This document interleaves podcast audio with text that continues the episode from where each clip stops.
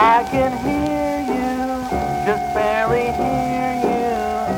I can just barely hear you. Early one day, I got up the strength to call you on the phone.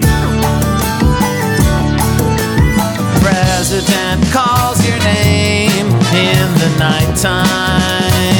I flip that guy the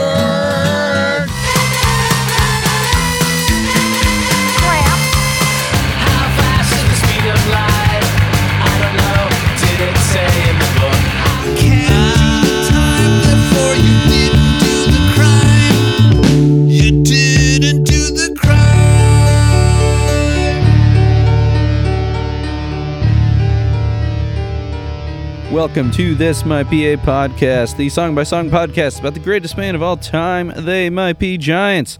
Now, I know you're all waiting with bated breath for the part two, the conclusion of the Hotel Detective saga. But first, a real quick episode because I had uh, someone special drop by the studio here.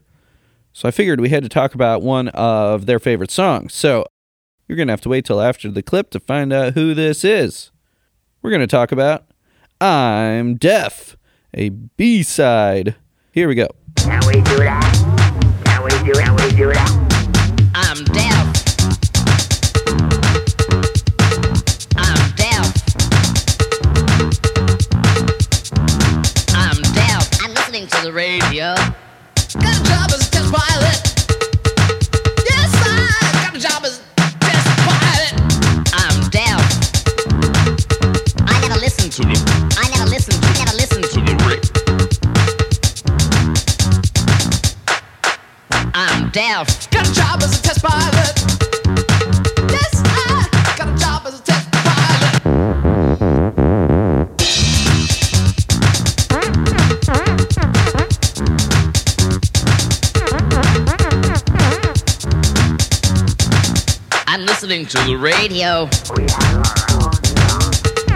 To get it recorded.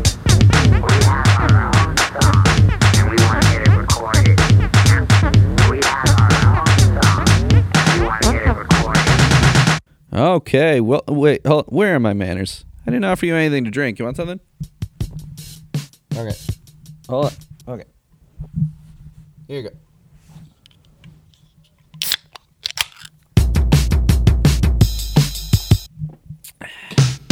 All right, so thank you so much for coming on. Yeah, of course. I'm happy to have uh, the only remaining drummer I have not talked to. So I've talked to, well, I've talked to all four human drummers J.D. Feinberg, Brian Doherty, Dan Hickey, and of course Marty Beller. Uh, but I've never talked to um, the drum machines. And here with me today, I have Yamaha RX11. What's up, man? So I'm Deaf is one that features a lot of cool patterns that you played. How did you come up with that uh, famous beat at the beginning? Oh, wow. Yeah, this song is essentially a feature for you. Uh, it showcases what you can do because the, the song is really only like three lines of lyrics, right? It's, uh, well, looking at the Then collection, right in the booklet, it says bonus tracks, disc one, right? After the, uh, the self titled debut, it says, I'm Deaf features an unsolicited phone message. This one from a froggy voice songwriter who is probably somebody famous by now. Do you have any idea who this is? Are they famous? Yeah, I don't know. I guess there's no way to know. The message would have been left back in the day when there was no caller ID, so if they didn't identify themselves, I wonder if this person ever found out that they were on a They Might Be Giants track. Yeah. Seems like they would have maybe contacted the band in some way down the line if they figured it out. To take credit for their uh, weird cryptic message, we have our own song.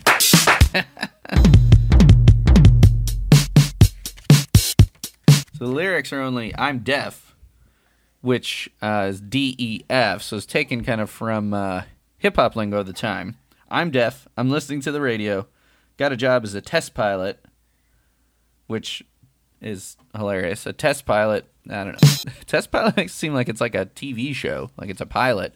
But someone who's a test pilot, as far as like a plane goes, what does that mean? They're gonna test it to make sure it doesn't crash? Are they like uh, uh, the guinea pig there to fly the plane the first time? I don't even know what that means.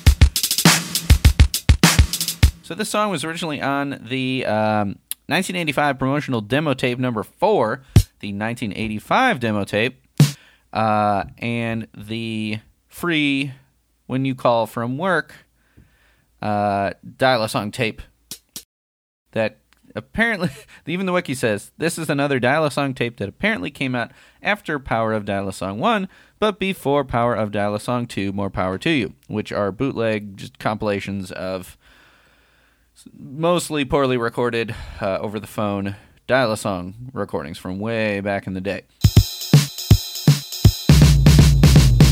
So there's two versions of the song.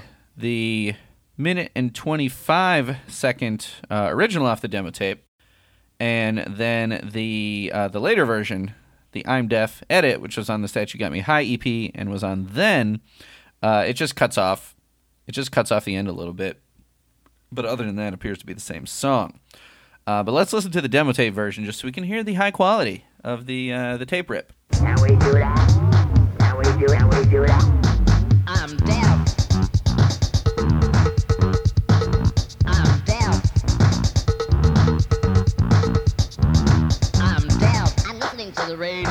So in this song, uh, Flansburgh says uh, this song was probably written the second I heard the term "I'm deaf." So this is coming off uh, TMBW, of course.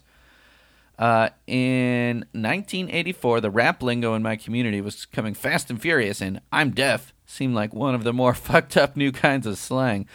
The song, though, has no relationship to rap music. Even though the title is drawn from this popular culture reference, its relationship to it is completely tangential. Tangential. Tangential. I can never say that word. Which is the core of what makes They Might Be Giants a hard band to explain. Which is a funny thing for Flansburgh to say. In 1996, usually they don't like pointing out how hard they are to explain. So I think you're one of the reasons the song is uh, so weird. But I love that early drum machine stuff. It's a great job, man. So yeah, in the uh, demo tape version, uh, demo tape number four version is pretty much identical. The last 20 seconds, though, uh, the drum machine gets turned down uh, all the way to the end of the song. Then the drums come back up. So let's uh, let's just check out that ending.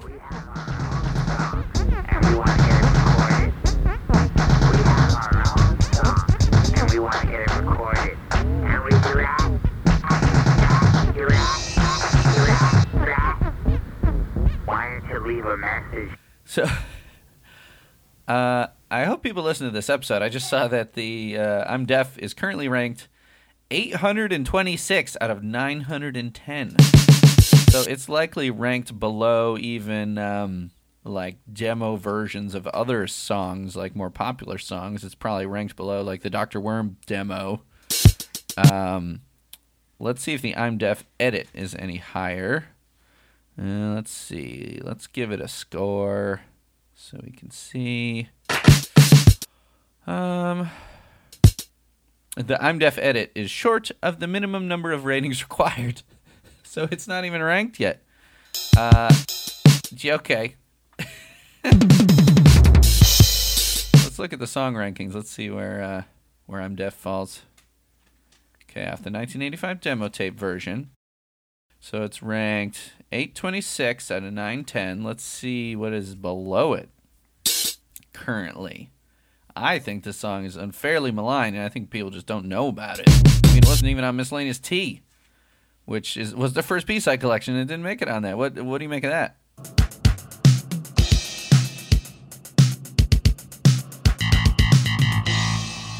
So it ranks above stuff like the Mickey Mouse Clubhouse theme, which people probably go on there and just like mash the zero on that. Um, 10 Mississippi at 909 is is ranked second to last, and that's got 80 votes. So people really hate that song. Wow. Um, the Oblongs theme. So it's right after "Here Come the ABCs" song, and right before "Alarm Clock Catastrophe" and "St. Louis" off venue songs. "Christmas in the Big House." Um, Whoa, on Earth my Nina is below this? Wow. Okay. Well, anyway, there's a lot of great B sides that I think people just still don't know about. Like The Day that uh, Phil X and Marvin Gaye and Phil X got married um, is ranked at uh, not far above that. So that's just cruel. Well, anyway, I know you've got to be on your way. You've got a gig coming up. Uh, who are you drumming with these days?